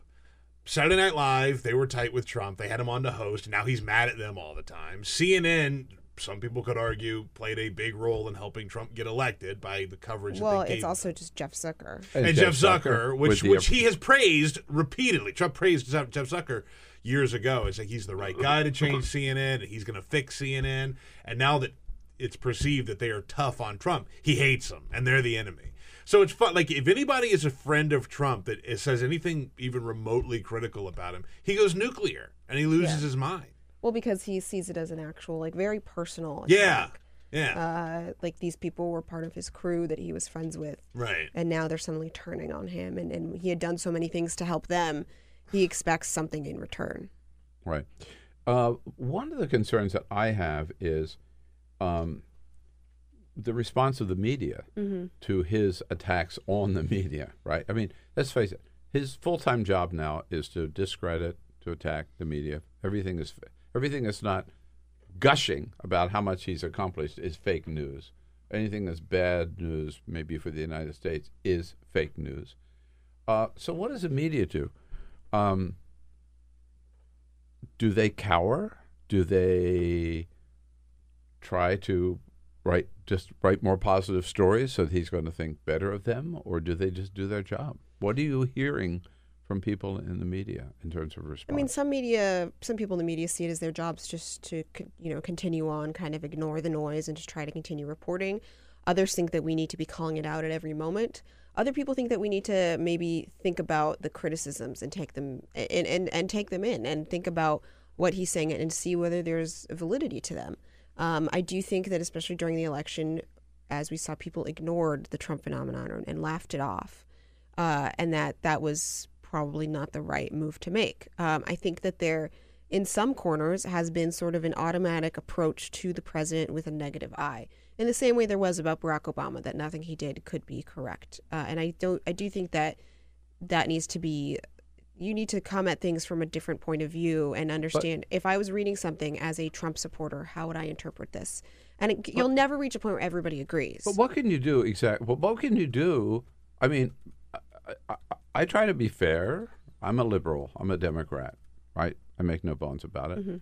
But you know, when Ronald Reagan did something that I that I thought was right, I supported him and gave him credit for it. The same thing for George W. Bush. I thought he had the best immigration plan, immigration reform plan that we've ever had, and I gave him Mhm. credit for that. And you know, and and um, but with Donald Trump, he just says stuff that's not true. He just makes stuff up, right? Yeah, and you can I mean, you can criticize him on that yeah, as an opinionated but if you do, journalist. if you do, then it's fake news. I mean, you're accused of fake news, or you're accused of being anti-Trump. And I mean, you can't have it both ways. I mean, he can say there was the largest freaking crowd ever in the history of the country at the inauguration. It's not true. And for us to report that it's not true is not anti-Trump. It's telling the truth, right? Right. And you so- have to do that. I mean, journalists have just been keeping their heads down and continuing to report. Uh, and I don't think that they should be deterred by what he says, but I do think we, in some ways, need to cover it, but we also need to cover what's happening, such as all the regulations that the the administration is pulling back. This is a huge change and can really have a direct impact on people's lives. Absolutely. And it, we are like Politico's covering it, other people are covering it. I do think that people get Yeah. wrapped up in sort of the noise, and in some ways, I I, I think that the media. It, it's hard though because we it becomes a echo chamber where something happens, he says something, all the cable news covers it, then we feel like we need to cover it, then it becomes this whole competition of of scoops and whatnot. But things like the regulations really do. Now, that uh, you could you could you could write a book right now on what Scott Pruitt has done as EPA. I mean, that's Mhm. one place where you know Donald Trump has just wrecked every environmental regulation that Barack Obama ever put in place. That's real. It's not fake news. It's happening and it's impacting people's lives. Right. Um, so one reflection of this whole war, uh, and I think it is a war. I don't think it's an, an exaggeration to call it that. Is what's happening at the White House briefings? Yeah. Which is sort of my territory. Um, I don't go as often as I used to because, frankly, they're a waste of time. Uh, but the White House is really, in so many different ways. Uh, one day we'll have a briefing on camera. The next day, it's not on camera, but you can use the audio. The next day, you can't use the video. You can't use the audio. Or the next day, there's just no briefing. Right. Uh, and then they've.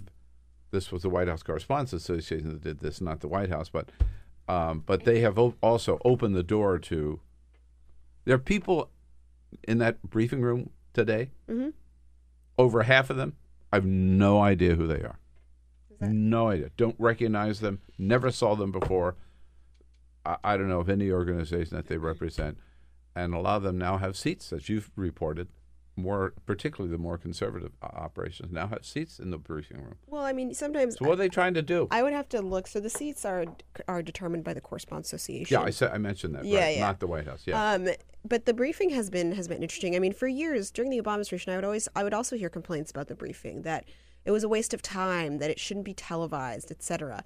Now the briefing has become sort of ground zero and a, That- a uh, by the way, representation. I, I have to ch- ch- challenge you. I heard that too, but they were minority voices at that time. Right, but the but the uh, Dee Dee Myers has always said they should cancel the briefings. She's so is wrong. so She's wrong. is Ari Fleischer and Mike McCurry and all these people, and some print reporters complain that, about the televised briefings. They say that it's Oh, yeah. distracting, that the front row just tries Yeah, to yeah, grandstand and get yeah. their clips in to be used in the ads for their cable is true. networks. Right, A- absolutely So I do, but the briefing has now become sort of ground zero for all of these issues that we have with the administration, between the administration and the press, uh, which then when things like the back and forths of having the briefing on camera versus off camera that really gets magnified in this atmosphere.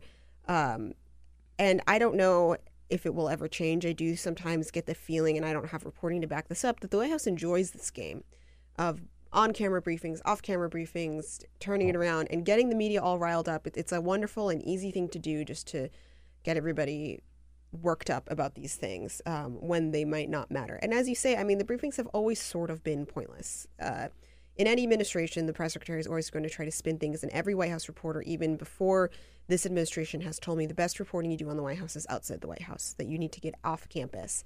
And However, they're still important because they still represent something very important. They represent the administration answering questions publicly on camera to the American people. Uh, and so they should not go away. But I think a lot of people are open to the things that some things that have been changing, but it's just, it's sort of petty, the little games of on camera, off camera, yes, no, maybe so.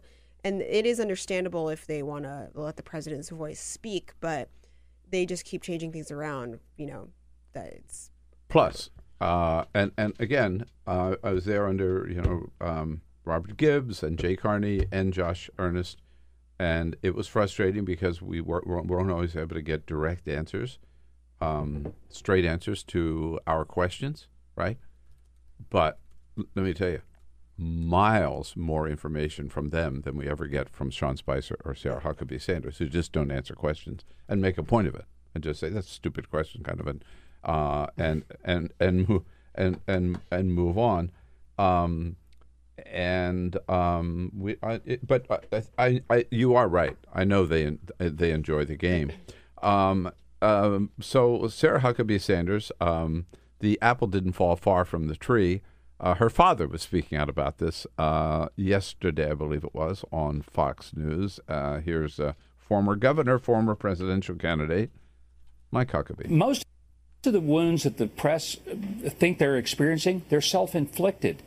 And I don't know if anyone who's calling for anybody in the press to be hurt. Quite frankly, I don't know if anyone who wants to hurt the press. They just want to laugh at them because they hold them in contempt. Mm-hmm. And what's happened in the press is, is a sense of which they no longer practice journalism. They practice a very targeted, hateful attempt to destroy the legitimacy of Donald Trump's presidency. So that's our goal. We're out to destroy the legitimacy of Donald Trump's presidency. It, it, it's, it's funny coming from um, a member of a party who, for eight years, never recognized the legitimacy of Barack Obama's presidency, and and and elected a man who led the campaign to question the legitimacy of Right. Donald Trump's citizenship, let alone presidency. right. I mean, everywhere you look, and usually hip- in politics, there's usually some form of hypocrisy on both sides. Um, and it's also, you know, ironic that it's, you know, uh, the. I don't know. It's there. There's Yeah, just but like yeah, isn't it? They're obsessed with this idea that we in the media are out to destroy the legitimacy of Donald Trump's presidency. I, I, I really think that the goal of the press is still to report what's going on. Yeah. And to tell the truth. You know, Eh, okay, uh, relations with Russia, they're good form or bad form. This thing with North Korea, what's what are our options? You know, whatever. Healthcare, what's it going to impact? How many people are going to be impacted? Is it good or bad?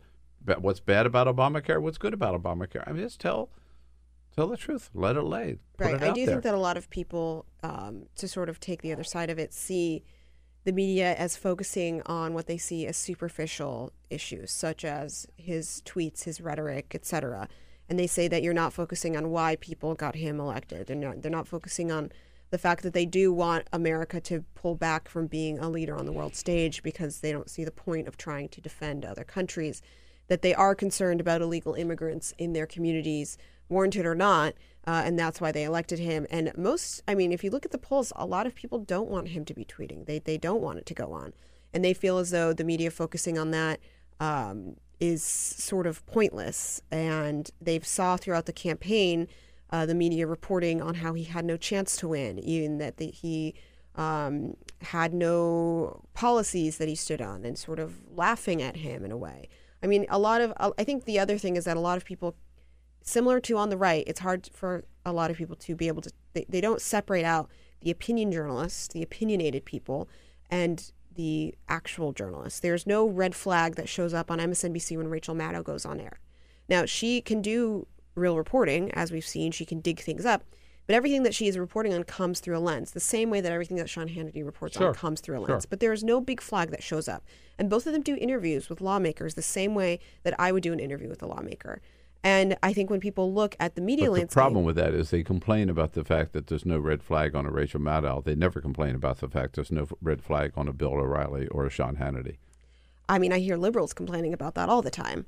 That there's no that they that they they are held to a different standards internally and held to different standards externally, and that they get to do the interviews. I mean, if you notice who the president has done interviews with on Fox, has he done an interview with Bret Baier?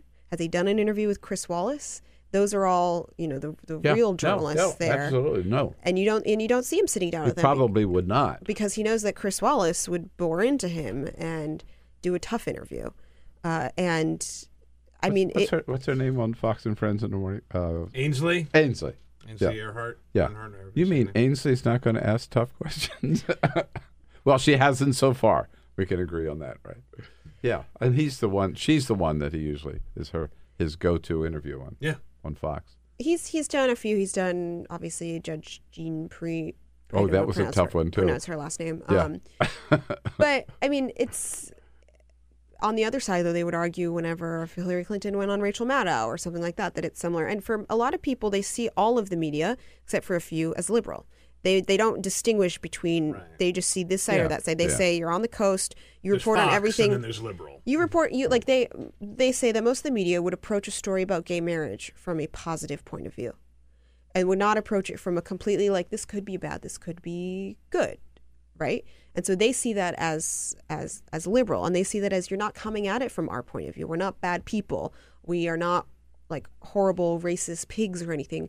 We have a different point of view. We can still be good neighbors, etc. But you're approaching this from a totally different viewpoint. And if you look at the diversity in media, if you look at where we have our jobs, if you look at who works in these organizations, they are right. There is a uh, a bend in the media towards a certain type of person. That doesn't mean that they can't report fairly. It just means that we have lost our local journalism, right? There are no there are very few people who live in the communities and report on the communities for a local paper. Those places have been completely decimated. And that affects how we report on things. I always point to somebody like Selena Zito. You can love her or hate her, but she was laid off from the Pittsburgh Tribune and kept reporting for places like the New York Post, Washington Examiner. And she Mhm. was waving the flag for a long time saying, hey guys, Donald Trump's going to win Pennsylvania. Hey guys, Donald Trump is going to win Pennsylvania. I live here. I talk to these people every day. I'm reporting on this every day. I see it.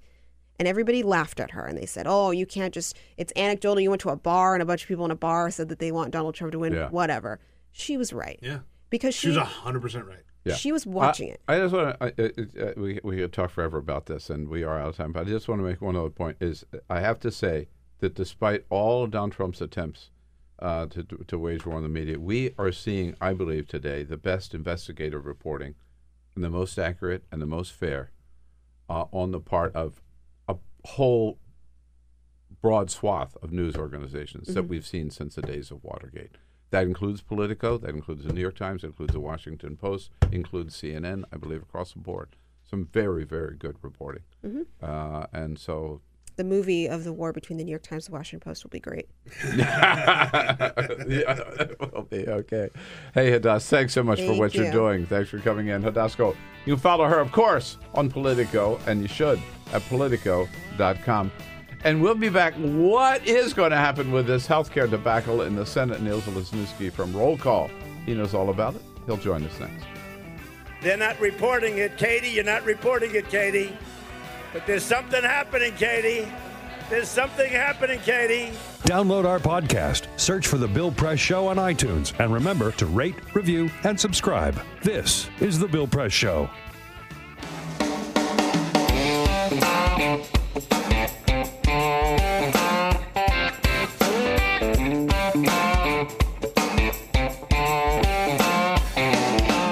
Live video, Bill's commentary, the best clips from the show, all in one place. YouTube.com slash The Bill Press Show.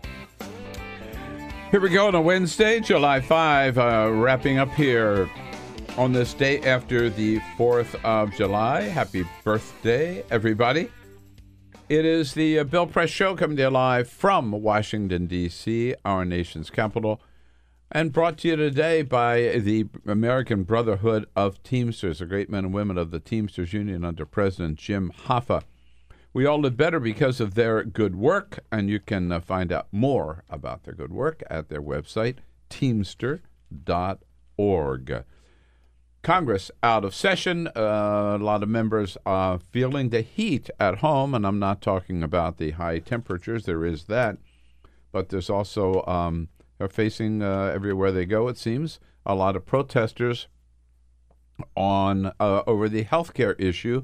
Ted Cruz uh, down in Texas trying to make a point can't even be heard because people are uh, are interrupting, f- saying, "What are you doing about um, Obamacare?" celebrating the men and women who have defended our nation, who have died to defend our liberties. I love that. The, the less you can hear of Ted Cruz, I know. the I better. Know, the I don't know why it's so satisfying that it's Ted Cruz, but to just hear his little voice getting drowned out there just makes know, me so damn happy. Defend our liberties. Mhm, yeah. Uh, okay, Ted, how do you like that? Anyhow, Niels Lesniewski covers the uh, for the- covers the Senate for Roll Call. Rollcall.com. Joining us in studio. Hi, Neil. It's good to see you. Good to be back. All right, so I can't um, I can't keep track of it. Uh, it it's the the the, the uh, agenda seems to change every day. It's uh, repeal and replace, or it's repeal and delay, or it's repeal and run, or it's just repeal. I mean, what the hell is it? Well, uh, I, I don't think it's going to be repeal and delay. Uh, although, when some- the White House, yeah, and and and seemingly out of nowhere, this you know, as happens around around uh, D.C. these days, uh, something that seemed like it was an idea that was completely off the table reappeared in one of Donald Trump's tweets. You know, and so Yeah, when but- when the president says something, even if it seemed to come out of nowhere at 6:30 in the morning because he was watching Fox and Friends, um, that nonetheless is Yeah. news. Right. So uh, it doesn't look like Mitch McConnell, the majority leader in the Senate, has any interest in going back down that road. He kind of, I think, wanted. I mean, that was something they were thinking about doing in January, but people were insisting, no, we need to do it all in one day. And Trump even insisted we need to do it all in one day. Uh, and so now they're trying to figure out how to muscle the votes, but I don't think they've got them yet. Right. Um, so the votes, uh, again, to go over that, uh, and for our viewers and listeners, uh, they need 51 votes, right? Yes. Well, 50. Well, 50 if you Mike Pence 50 can break Mike the tie. Pence and, and would, okay? They have 52 votes. They're determined to do it without any Democrats. Uh, so they don't want to offer any amendments that might bring a Democrat or so on board. Uh, and so how many do they have and where are they? Well, uh, if you if you believe the uh, statements that came out after the last version of the bill was pulled, there are probably five to eight. There were probably five to eight no votes. Uh, That's pretty far from 51. Right. So if you've got if you've got five if you've got you know, so they probably they probably would be uh, sitting somewhere in the mid 40s uh, and needing to get to 51 or 50 plus one, and so the question that none of us know the answer to yet is how you resolve, uh, if you're the Republicans, um, doing what Ted Cruz needs in order to vote for it. The Ted Cruz, Rand Paul, Mike Lee, um, more what they would probably term state flexibility, what someone who's listening to this program might say, letting a state in the deep south mm, offer health insurance that doesn't really cover a lot of stuff, uh, versus the uh, sort of Susan Collins, Lisa Murkowski, Rob Portman type Republicans from Dean Heller. Dean Heller, certainly, who seems to be a fairly firm no at the moment. People from states where they like people from states where they expanded Medicaid and don't want hundreds of thousands or millions of people tossed off of uh, insurance in five years, three years, or five years, or there's a whole thing whether they want to do a phase out, but you can only uh, at the end of the day, if you phase something out, you've got to have something that covers those people after you phase it out, and it's not clear what that would be yet. Right. So what you're saying is, uh, they they there's some things they can throw Ted Cruz and company, which would get their votes, or there's some things you could throw Susan Collins, uh, and a Dean Heller maybe and get their votes.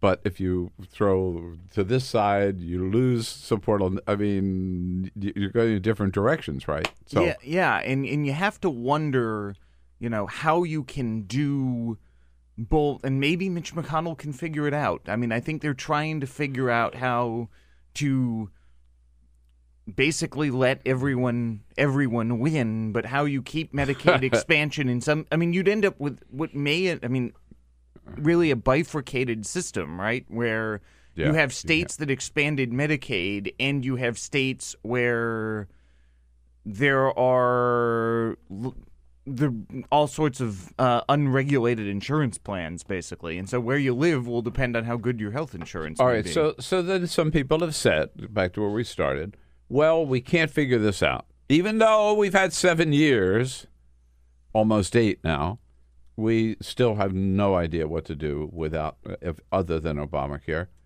Uh, so we can't figure it out. So let's just repeal it, and then take time to figure it out. Isn't that the worst possible alternative? Well, if you do that, uh, and you do this repeal and delay approach, then you really do own it for one thing. You own it for one thing. The other thing is you establish a cliff, which is Yeah, one of those yeah. things that happens in Washington from time to time. For people who, I'm, I'm sure, Bill, you remember. Remember the thing that we used to call the doc fix? Remember when every couple of years they'd have Yeah, to prevent 21% cuts to Yeah, yeah. Medicaid, Right. Medicare? They finally fixed the doc fix, right? Right, they Yeah. did. But I mean, think think how much of a mess that was versus how much of a mess this would be. hmm Right. Uh, so they would have this dangling with 20, according to CBO, 22 million Americans losing their health insurance, with Medicaid um, with a big question mark over it, Right. whatever. Uh, and and they would still have to come up with a plan. And God knows how long that would take them. Right. Or they could just delay it some more. Right. Yeah. Uh, I mean, I've actually heard. I but mean, they're del- that means they're delaying it into 2018. Right. So they go before the voters and say, "We took your health care away, but we have no idea what we're going to do about it." Right? that's that sounds to me like a recipe for Majority Leader Chuck Schumer. Yeah. Right. Uh, and maybe even once again, Speaker Nancy Pelosi. Right? Yeah. No. I, I. So that's why I think that that they don't want to go there. Uh, so some people are thinking now about another alternative. Andy uh, Andy Biggs, Republican uh, from Arizona, uh, out there leading a little pack with a particular idea he's thrown in front of the speaker. There's no reason in the world why we should be taking four or five weeks off in August when we have such a, a major amount of work to do. Because we also have a budget to get out, tax reform that we need to tackle. So he's saying, let's stay around for the whole month of August. Uh, that that sentiment is shared by a few other uh, Republicans. Uh, David Perdue, who's a uh, senator from Georgia, uh, sent a led a letter to to McConnell, basically saying the Senate should do the same thing. And in fact, what I'm waiting for is for the the White. I mean, to some extent, the White House is already behind this strategy. But we found out that Perdue met Friday with President Trump to discuss canceling August recess because, of course. Um, and so what we, we we wait for is whether or not the the White House declares that it can set the congressional schedule because they may well say that they can set the congressional schedule because why not? It's Yeah. not separation of powers or anything like that. no, no, nothing, nothing like that ever exists in the Constitution, right? No, I'd like to see them try to set the congressional schedule. That may be the one thing that would finally get the Republicans to uh, turn against Donald Trump. maybe, Yeah. maybe. I'm not even sure. Uh, but uh, if if if Trump were to say no, you you do not have a choice. You must stay here. Governors can do that, I guess, can't they? They can call a. Uh, yeah, and, and- and- and the special- president can call a special session. That Is is, that- that, is- that that could be done. The other thing, which is fascinating, and we've never done Boy, before, I'd we- love to see him do that. Keep those suckers here for the month of August. I almost said something else. Uh, Yes, suckers. Yes, those Uh, suckers. I, I think that, that that would be Has the president ever done that before? Uh, they're usually for wartime Yeah, or, okay, or sure, really sure. serious national emergencies. Um, I suppose you could declare something to be a national emergency. The other thing, which has never happened in the history of the republic, oh by the way, is there is a power under which if the House and Senate cannot agree on their schedule, the president may adjourn Congress. That it's never happened Oh, wow. before. Um, Which means it's definitely going to happen. exactly like everything else. At some point in time, These days, at some point in time, there is a possibility that the president could be get sick enough of Congress that he could, in theory, send them home. He has that power. I never knew that. Oh God! And if anybody would do it, Donald Trump. would. yeah, totally, totally.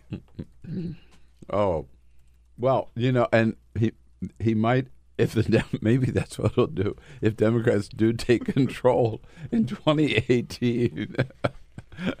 he could just say, "I'll just ban the Congress." Yeah, he'd do that. Who needs them? yeah, he would totally do that. Yeah. Oh. Jesus, man. Oh, Neil said, "Is that in our Constitution? Do you and I have the same Constitution?" all right. So when is this all going to play out? They're out this week. They come back uh, next Wednesday, right? I think, not the beginning of the week. Of course, why should they? Right. Because they just had a week off, but they need a couple of more days to, uh, you know, to Yeah. relax. So it'll it'll they're waiting. They sent the Senate sent some fo- things to um, uh, CBO, and so they're waiting to get more numbers back.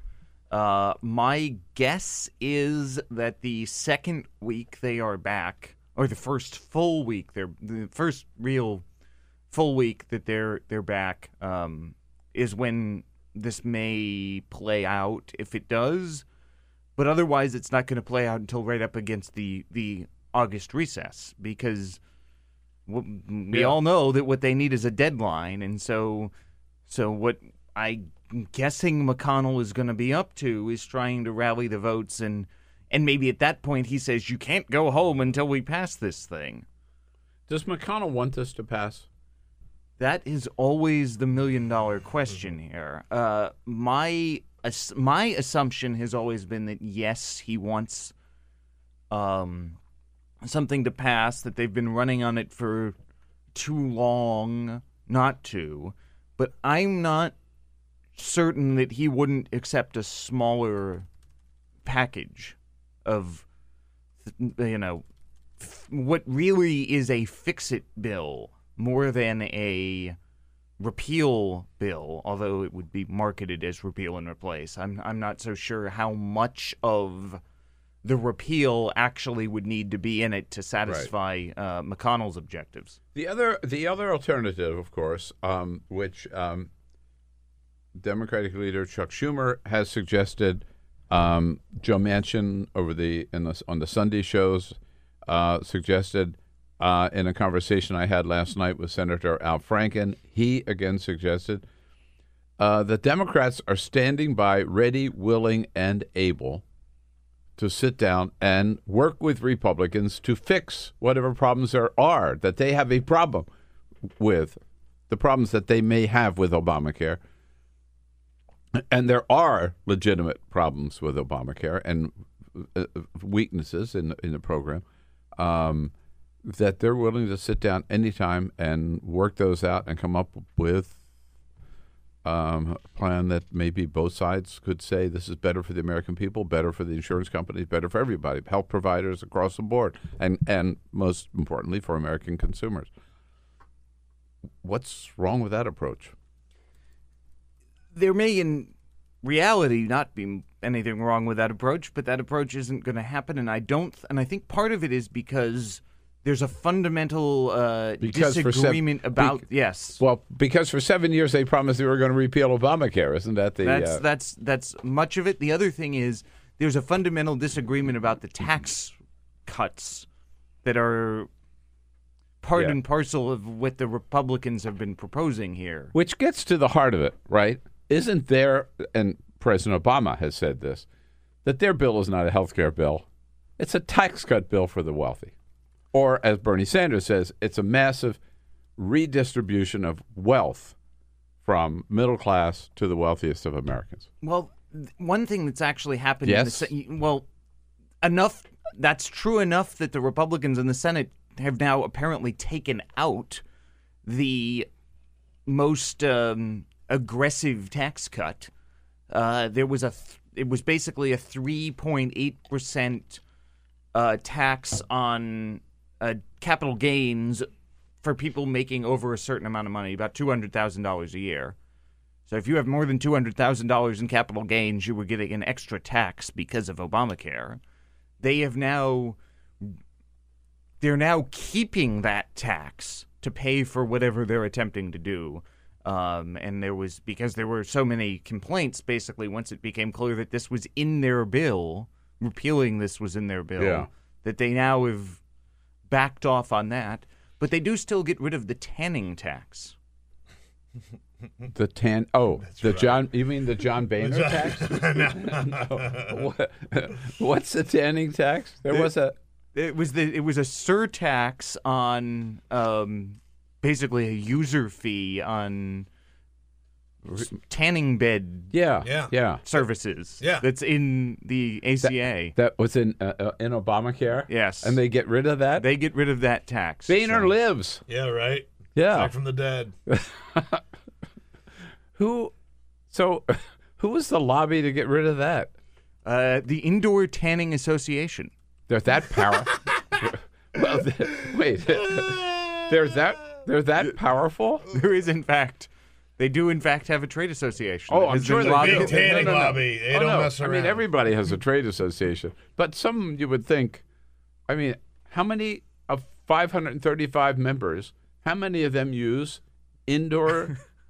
do they even have those indoor tanning things Yeah. anymore? Oh yeah. But haven't they been declared pretty? They're not dangerous? safe at all. They're terrible for you, but that doesn't stop people from using them. I didn't.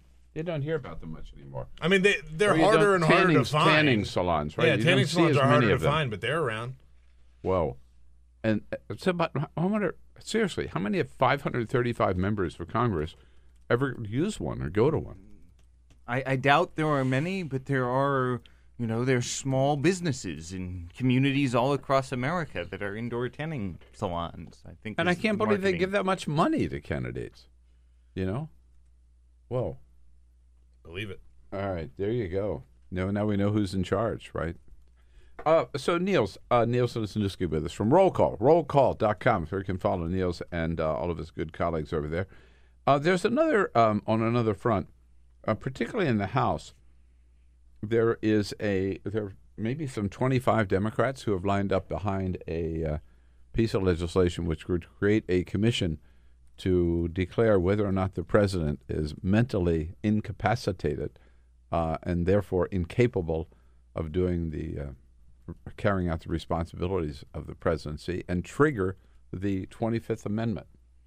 Um, anything similar to that in the Senate, or any th- any chance of any of that going forward? Uh, no chance of it going forward, and I don't think that in the Senate that conversation is not even uh, not even on the table. Uh, in fact, you know, every time that someone talks about the Twenty Fifth Amendment or about you know impeachment or any of those sort of processes, the the Democrats, particularly in the Senate, uh, try and tamp down that sort of speculation. Their preferred approach to this is to see what the special counsel does uh, in the in the Russia investigation before really going anywhere down those roads. Of course, one thing that is, you know, fascinating about this is that they're just is that the Democrats have this problem, which is kind of coming up in this conversation we're having right here, where if you spend too much time on Russia, which invariably is the conversation that goes along with the impeachment calls, then you're distracting from healthcare. Mm, right. And, and they there's uh, there's sort of a difficulty for Democrats in in focusing on one or the other and not having the two bubble up together. There's also the question, I'm not sure it's been resolved, of how, what impact the Mueller investigation, special counsel Mueller has on the hearings of the Senate Intelligence Committee. Are they two independent, distinct operations that both go forward together? They both go forward, but I know that uh, Mueller has met with the folks from the Intelligence Committee, Burr and Warner, and I know that obviously Comey was back when back when Director Comey was still Director Comey.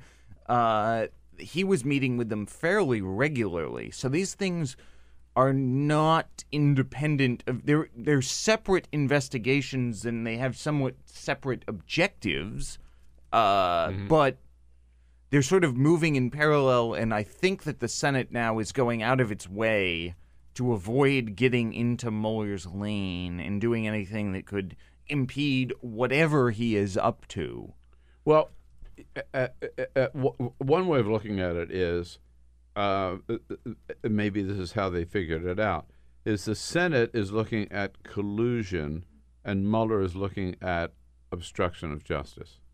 Is that fair? that seems like the way this is going at this point. Although you know, you never know what Mueller may. The, the difficulty here is that you've got one investigation that's sort of operating in public, not entirely, but they're having public hearings. Namely and- the Senate. Namely the Senate, and then you have a special counsel, and so, you know, who knows exactly where Mueller is going to go, and you know, Mhm. he may not go anywhere, but there's a reason why everybody hired lawyers. yeah, and more and more are hiring uh, lawyers, and uh, I talked to one of those lawyers last night. Uh, Niels, great to see you. Thanks for your good work, and particularly, I hope you had a good holiday coming in today, so short, shortly after. Uh, and now we are back at it, my friends. Um, so we'll give you the rest of the day, but demand that you come back tomorrow because we'll be looking Do for it. you right This here. Is the. Bill Press Show.